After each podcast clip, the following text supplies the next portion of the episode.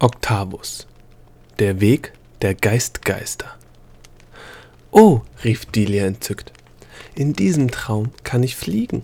Das ist ja extraordinär. Wie oft soll ich dir das eigentlich noch erläutern? keuchte der Gnom mit ausgebreiteten Armen neben ihr segelte. Das ist kein Traum, das ist die Wirklichkeit. Das ja auch? Ich meine, eben saßen wir noch auf meinem Bett und jetzt? Jetzt fliegen wir durch diesen bunten Nebel. Sowas passiert sonst nur in meinen Träumen. Delia und der Gnom bewegten sich tatsächlich fliegend durch einen wild wabernden und vielfarbigen Nebel, der ihnen feucht ins Gesicht schlug. Sie lag mit ausgebreiteten Armen und nach hinten gestreckten Beinen waagerecht auf der Brust, wie Schwalben im Gleitflug. Von ferne hörte Delia ein leises elektrisches Knistern und ab und zu langgezogene Zischlaute, wie von aktiven Geysiren oder geborstenen Dampfleitungen. Ansonsten gab es nur sie und den Gnom und diesen farbigen Dunst, durch den sie segelten. Tja, und jetzt passiert es eben in der Realität, sagte Nachtmar. Keine große Sache. Das würde immerhin bedeuten, dass ich wirklich fliegen kann, gab Delia zu bedenken. Kannst du auch, antwortete Opal. Ist aber nichts Besonderes. In seinem eigenen Kopf kann jeder fliegen. Du meinst, wir befinden uns in meinem Kopf? Ja, dicht über deinem Gehirn, um genau zu sein. Wir überfliegen gerade die Großrinde in Höhe des Scheitellappens. Delia blickte nach unten. Sie sah nur wabernden Nebel in allen Regenbogenfarben. Es ist eigentlich kein richtiges Fliegen, erläuterte Opal. Genauso gut könnte man es Schwimmen nennen, denn wir bewegen uns in einer Flüssigkeit. Sie ist aber nicht dicht genug, als dass man wirklich von Schwimmen reden könnte. Es ist eher eine dicke Nebelsuppe, die unsere Körper, die hier extrem klein und leicht sind, regelrecht tragen kann wie Kükenflaum auf heißem Wasserdampf. Verstehst du? Es ist aber kein Wasserdampf, sondern kondensierte Gehirnflüssigkeit. Wir fliegen durch meine eigene Gehirnflüssigkeit? erwiderte Delia. Das ist ja widerlich. Ist es nicht? widersprach Opal. Im Gegenteil, das ist ein Edelgas, Gedankendampf, Ideennebel. Eigentlich ist es eine Mischung aus Fliegen und Schwimmen, was wir hier machen. Keine Ahnung, wie man das nennen soll. Hm, wie wäre es mit Flimmen?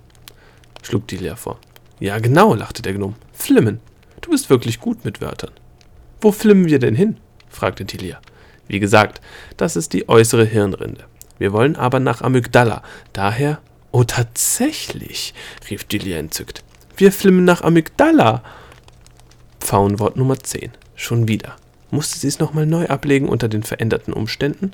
Wo blieb dann die Stimme der, die Spinne der Erinnerung? Ach, richtig. Lehr befand sich ja selber in ihrem eigenen Gehirn. Oder besser, flog gerade dicht darüber hinweg. Die Spinne musste irgendwo da unten sein, unter dem bunten Nebel. Oder? Ein verwirrender Gedanke. Egal.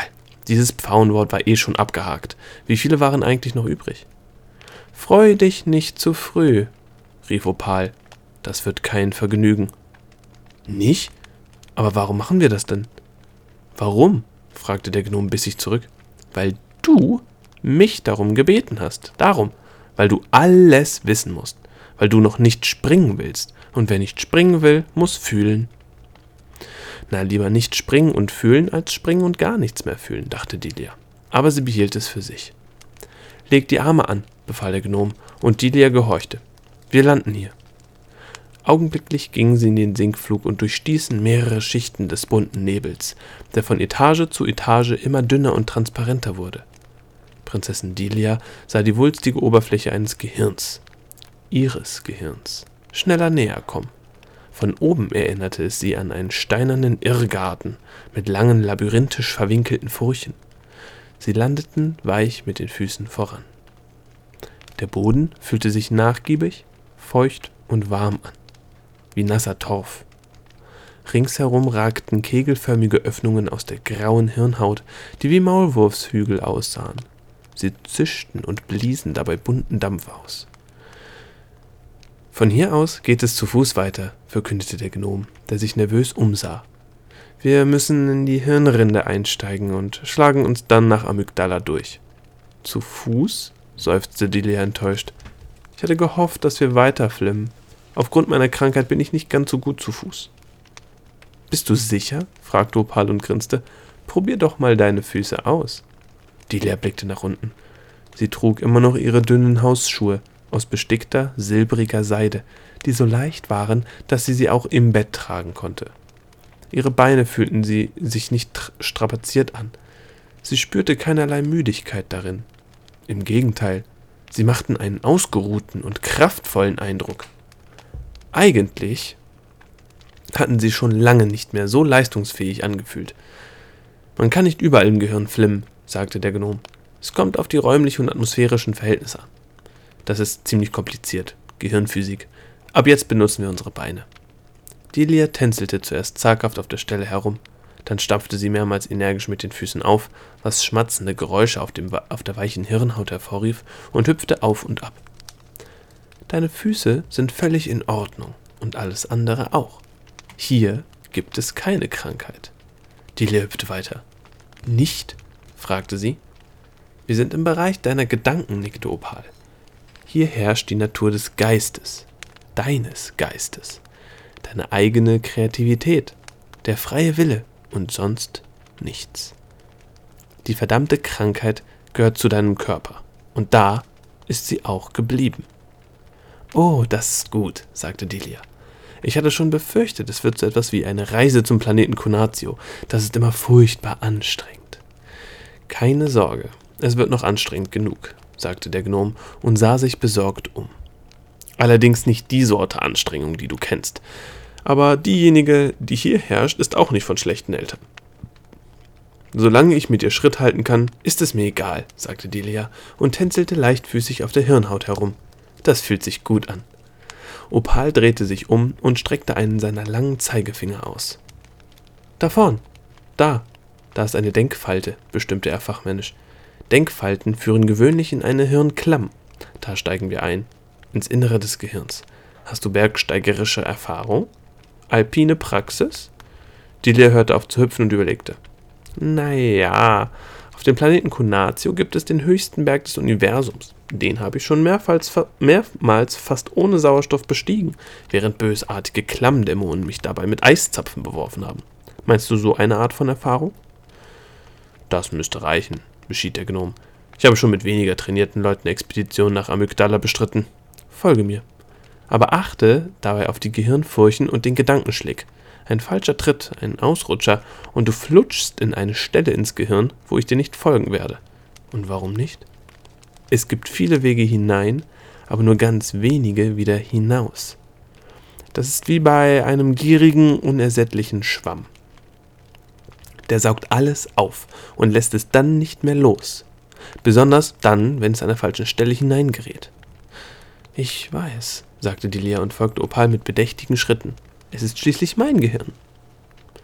Als sie die schlüpfrige Hirnrinde der nächsten Denkfalte entgegenstapfte, mit schmatzenden Schritten und immer dem Gnom hinterher, der das Terrain offensichtlich gut beherrschte und elastisch von Verwerfung zu Verwerfung sprang, bemerkte Delia etwas Erstaunliches. Aus den Schloten ringsum stiegen zusammen mit dem farbigen Dampf seltsame Blasen auf deren Formen der Prinzessin merkwürdig bekannt vorkamen. Sahen sie nicht den durchsichtigen kleinen Kreaturen ähnlich, die in den Stunden des Sonnenaufgangs und Sonnenuntergangs auf den Fenstersimsen des Königsschlosses im Licht badeten? Aber die hier mit dem farbigen Nebel aufstiegen, machten einen noch winzigeren, noch fragileren Eindruck. Du meine Güte, rief Delia, sind das nicht Zwielichtzwerge? Der Gnom blieb stehen und betrachtete zusammen mit der Prinzessin den aufsteigenden Dampf. Wie nennst du sie? Zwielichtzwerge. Opal lachte. Ich glaube, der korrekte Nat naturkundliche Fachausdruck ist Geistgeister. Geistgeister? So heißen sie? In deiner Welt würde man ihre Funktion vielleicht mit der von Bienen vergleichen. Bienen bestäuben Pflanzen und halten damit die florale Kommunikation in Gang. Die Geistgeister verbinden Gedanken und halten so das Denken im Fluss. Dasselbe Prinzip, nur ohne Honig. Angeblich kann man ja auch aus Gedanken Honig saugen. Der Gnom grinste. Das hier sind Frischlinge. Frisch geschlüpft aus der Hirnmasse. Du würdest sie wahrscheinlich Zwielichtzwergküken nennen. Sie müssen noch den ganzen beschwerlichen und gefährlichen Weg durch dein ganzes Gehirn schaffen, um zu ausgewachsenen Geistgeistern zu werden. Was meinst du denn mit schaffen? Wieso sollten sie es nicht schaffen? Es ist doch nur mein Gehirn. Opal lachte meckernd. nur dein Gehirn. Du bist wirklich gut. Was willst du damit sagen? fragte Delia pikiert. Ja, was wollte er mit dieser seltsamen Betonung auf nur eigentlich ausdrücken? Hör zu, seufzte der Gnom. Auch wenn die Umstände dagegen sprechen und du es mir wahrscheinlich nicht abkaufen wirst. Aber ich mag dich. Wirklich. Du bist unaufdringlich verdreht, auf attraktive Weise unhöflich, auf systematische Art sympathisch und auf sympathische Weise systematisch. Wie bitte? fragte Delia. Sie wusste nicht, ob sie das jetzt als Kompliment, Beleidigung oder als typischen Nachtmar-Humor auffassen sollte. Aber dein Gehirn ist ein Dschungel, wie jedes andere Gehirn auch. Ein wilder, gefährlicher, gnaden- und gesetzloser Urwald, voller unberechenbarer Kreaturen. Perfekte Ordnung und totales Chaos. Diktatur und Anarchie. Freier Wille und irrer Zwang fressen und gefressen werden. All das existiert darin, wie in einem Zoo, in dem alle Käfigtüren offen stehen, oder in einem Irrenhaus oder Gefängnis. Such dir das entsprechende Gebäude aus. Oder nimm gleich alle drei zusammen, dann hast du den Grundriss deines Gehirns. Ich weiß, ich weiß, jeder hält sich selbst für normal und alle anderen für durchgedreht. Der erste Irre wie der erste Irrenarzt. Jedes Gehirn ist anders. Jedes Gehirn ist verrückt und jedes Gehirn ist anders verrückt. Aber auf keinen Fall ist es nur, auch deins nicht. Hast du das verstanden? Delia nickte eingeschüchtert, obwohl sie mit der Argumentation nicht einverstanden war. Ganz und gar nicht. Dieser durchgedrehte Gnom hatte sie gerade als verrückt bezeichnet. Musste sie sich das gefallen lassen? Aber er hatte sich offensichtlich in Rage geredet und fuhr unaufhaltsam fort, während er die Farben seiner Schuppen so wild wechselte wie nie zuvor. Gemeinsam marschierten sie weiter. Und diese kleinen Wichtel da, er deutete auf die Zwielichtzwerge, die aus dem dampfenden Schloten, an denen sie vorbeistapften, emporstieg, stiegen und überall durch die Luft segelten. Diese gerade geschlüpften Geister mit ihren dünnen Seifenhäuten, die müssen noch durch diesen ganzen wahnwitzigen Urwald hindurch, mit nichts anderem gewappnet als ihrer Zuversicht. Das ist, als würdest du ein Rudel frisch geborener Mäusebabys durch, Kat durch eine Katzenpension scheuchen, in der vor einer Woche das Futter ausgegangen ist. Kapierst du das? Du meine Güte, ja, antwortete Delia. Das muss einem aber erstmal erklärt werden. Ich war noch nie in meinem Gehirn. Mein Gehirn war bis jetzt immer nur in mir. Was sind denn das für gefährliche Kreaturen, von denen du da redest? Hauptsächlich Zergesser, sagte der Gnom düster. Verdammte Parasiten, sie sind überall. Sie blieben vor dem Spalt der Hirnhaut stehen, den Opal von weitem als Denkfalte und Einstieg bezeichnet hatte. Nicht nur die Geistgeister müssen sich vor ihnen hüten, sondern wir auch. Hier steigen wir übrigens ein. Opal begann ohne zu zögern mit dem Abstieg in die Denkfalte, wobei ihm die Wülste der Hirnhaut als Kletterhilfe dienten. Dutzende von blassen Zwielichtzwergen trudelten mit ihm hinab in den dunklen Spalt. Prinzessin Delia blieb unschlüssig am Rand stehen und stemmte die Fäuste in die Hüften. Wir steigen in etwas hinab, wo uns Gefahr droht. Von irgendwelchen Zergessern, beschwerte sie sich. Ja, was zum Henker sind denn Zergesser? Ja, meinst du, Zergesser könnten einen Gedanken oder einen Geistgeist oder einen Nachtmar oder eine Prinzessin voneinander unterscheiden? ächzte der Gnom. Die zergessen alles, was sich bewegt, wie Haie und die zergessen auch alles, was sich nicht bewegt, wie Geier. Delia machte sich ebenfalls an den Abstieg. Geistgeister, die zu Zwielichtzwergen heranwachsen, schimpfte sie. Zergesser, die alles Mögliche zergessen. Und sowas in meinem Hirn. Ich hatte ja keine Ahnung.